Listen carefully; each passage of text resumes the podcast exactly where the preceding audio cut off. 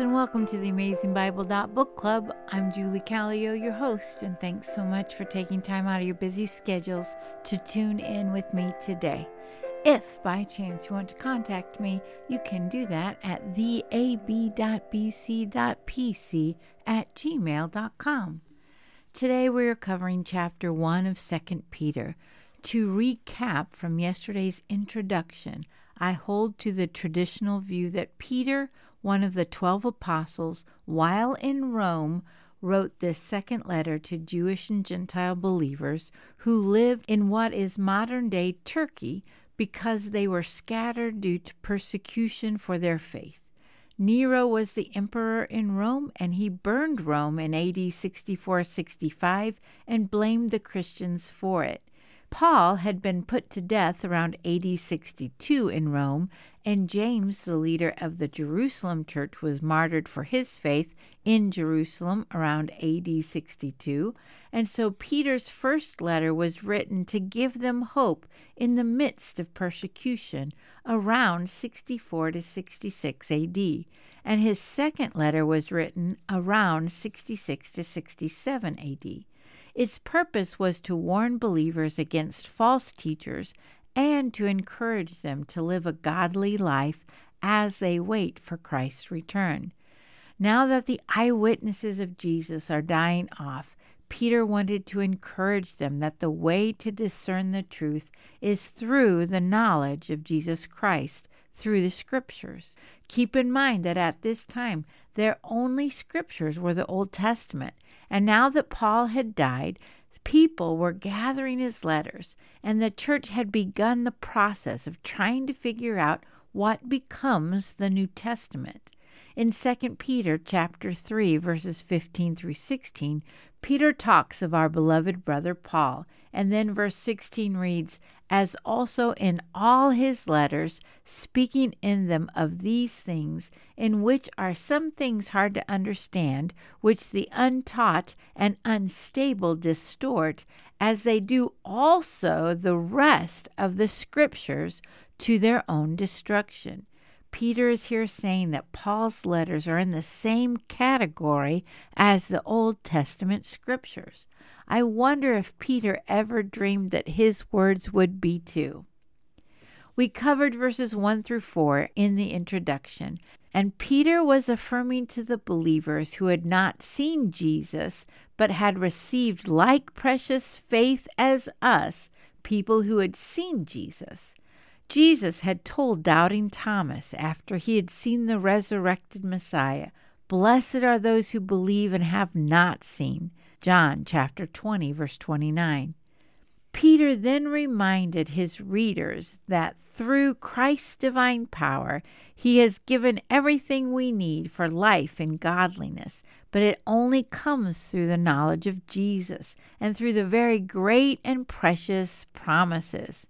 I also mentioned that with Peter starting off his letter with using the word precious twice, which was one of his favorite words in 1 Peter, this confirms to me that Peter wrote both letters. Now, in verses 5 through 9, Peter addresses Christian characteristics. He said, For this very reason, make every effort to supplement your faith with goodness goodness with knowledge, knowledge with self control, self control with endurance, endurance with godliness, godliness with brotherly love, and brotherly love with agape love, godly love. For if these qualities are yours and are increasing, they will keep you from being useless or unfruitful in the knowledge of our Lord Jesus Christ. The person who lacks these things is blind and short sighted and has forgotten the cleansing from his past sins. One thing I want to point out is that Peter makes it clear our human responsibility with our salvation. We are called to grow in our faith. I also thought about how Peter stressed in his first letter that we are to love the brotherhood throughout his first letter, and here he has it mentioned again. Now, Douglas Moo said, Peter is not suggesting that the virtues he lists must always be acquired in the order in which he lists them. Indeed, it is unlikely that he thinks believers can truly acquire goodness before knowledge, since knowing God is basic to all virtues. Ray Summers said, with his faith as the foundation, the Christian is to add these qualities one after the other in an ascending scale until love crowns the whole. The framework suggests the construction of a multi floored building with faith as the foundation and love as the roof. Michael Green calls it the ladder of faith, with faith as its starting rung and love as its top rung. Paul then said, if these qualities are ours and are increasing, they will keep us from being useless or unfruitful or ineffective in the in the what? In the knowledge of our Lord Jesus Christ. We talked yesterday that knowledge, or a form of the word, is used 16 times in these three chapters. Remember, salvation is a process. So the question for us is Are these things increasing in me? Am I better today than I was last year? Then Peter said, The person who lacks these are blind and cannot see far away, and has forgotten the cleansing from his past sin. Michael Green, in his commentary, suggested that Peter may mean that such a man is blind to heavenly things and engrossed in the earthly. He cannot see which is afar off, but only what is near. End of quote. In other words, she lives in the moment. It makes me think of James's words about looking in a mirror and then forgetting what kind of person you are. They are hearers of the word and not doers. James chapter 1 verses 23 and 24. Verse 10 reads, Wherefore, rather, brothers, make every effort to confirm your calling and election, because if you do these things, you will never stumble. Again, we see human responsibility, and we are to make every effort to confirm, to make reliable or valid our calling or the invitation of the Lord, and our election or our selection or our chosenness. If we do that, we won't stumble in our walk. And then verse 11 says, For in this way entry into the eternal kingdom of our Lord and Savior Jesus Christ will be richly supplied to you. In this verse, we see that it is an eternal kingdom. It belongs to Jesus. We are allowed access, and it will be richly supplied to us. In verses 12 through 15, Peter tells his fellow believers that he is reminding them even though they know the truth, because while he's still alive, he wants to encourage them to wake them up with a reminder, because he will soon lay down his tent, as the Lord Jesus Christ has shown me. If you remember, Jesus gave some hints as to how Peter would die in John chapter 21, verses 18 and 19, but it could also have been revealed during his prayer time with the Lord. Then in verse 15, he said that after he dies or after his departure, they can recall to mind what Peter had taught. He is not saying that he wants them to remember Peter and his legacy. He is wanting them to remember Jesus and the truth of the gospel. Then in verse 16, he said the gospel is not some clearly imagined myth or fable. It is not fiction. But Peter and the other apostles have been eyewitnesses of his majesty, as we have made known to you the power and the coming of our Lord Jesus Christ. In the Gospel of John, chapter 14, verse 1 through 3, Jesus said, Do not let your heart be troubled. Believe in God. Believe also in me. In my Father's house are many dwelling places. If it were not so, I would have told you, for I go to prepare a place for you. And if I go and prepare a place for you, I will come again and receive you to myself, that where I am, there you may be also. Ladies, even though the scripture does not use the terminology of the second coming, when Jesus said, I will come again, he is making clear he will be coming again, which means a second time. Just something to think about as we are getting closer to Revelation. Jesus never said he's coming a third time. Now, in verses 17 and 18, Peter is retelling the story of the Mount of Transfiguration when Jesus was glorified, and Peter, James, and John saw it. They saw his honor and glory from God the Father. They heard his majestic and glorious voice. This is my beloved Son. I take delight in him. In the Gospels, this is found in Matthew chapter 17, verse 5, Mark chapter 9, verse 7, and Luke chapter 9, verse 35.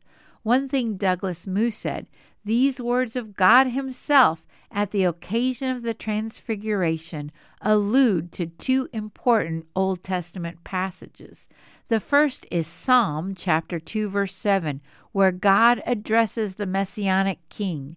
The second is Isaiah chapter 42 verse 1, the opening of the first servant song in Isaiah.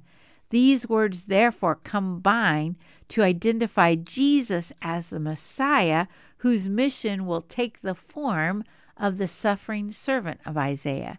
Then Peter said they heard God's voice while they were on the holy mountain, which may be a reference to Psalm chapter 2, verse 6. I have installed my king on Zion, my holy hill. Jesus is also the King of kings. When we understand that Peter is referring to the Old Testament with these quotes from God, then he said in verse 19, So we have the prophetic word strongly confirmed. In other words, God has fulfilled these Old Testament passages. Then Peter continues, You will do well to pay attention to it as to a lamp shining in a dismal place until the day dawns and the morning star arises in our hearts. Since it is Christmas time, I have three little buildings to make my Christmas village a church, a school, and a bed and breakfast. Sometimes when I get up really early, I will turn on those lights so I can see in the dark room. That is what Scripture and the prophetic word does. It gives us light in a dark place. But as the day dawns and the morning light comes in, those little lights don't add to the light in the room anymore. The morning star means light bringer. It may be referencing Numbers chapter 24, verse 17. And when Jesus comes again, the light will shine and the darkness will cease. Chapter 1 ends with verses 20 and 21. First of all, you should know this no prophecy of Scripture comes from one's own interpretation or from one's own origin because no prophecy ever came by the will of man. Instead, moved by the Holy Spirit, men spoke from God. Summers said, What Peter is stressing is that the interpretation of the scripture requires more than human understanding. It requires the guidance of the Holy Spirit who gave it. The scriptures did not come just by the impulse of man, they came as men moved by the Holy Spirit spoke from God. The word which is translated move means literally borne or carried, borne up or carried along by the Holy Spirit, they spoke. What they spoke was in reality God's message.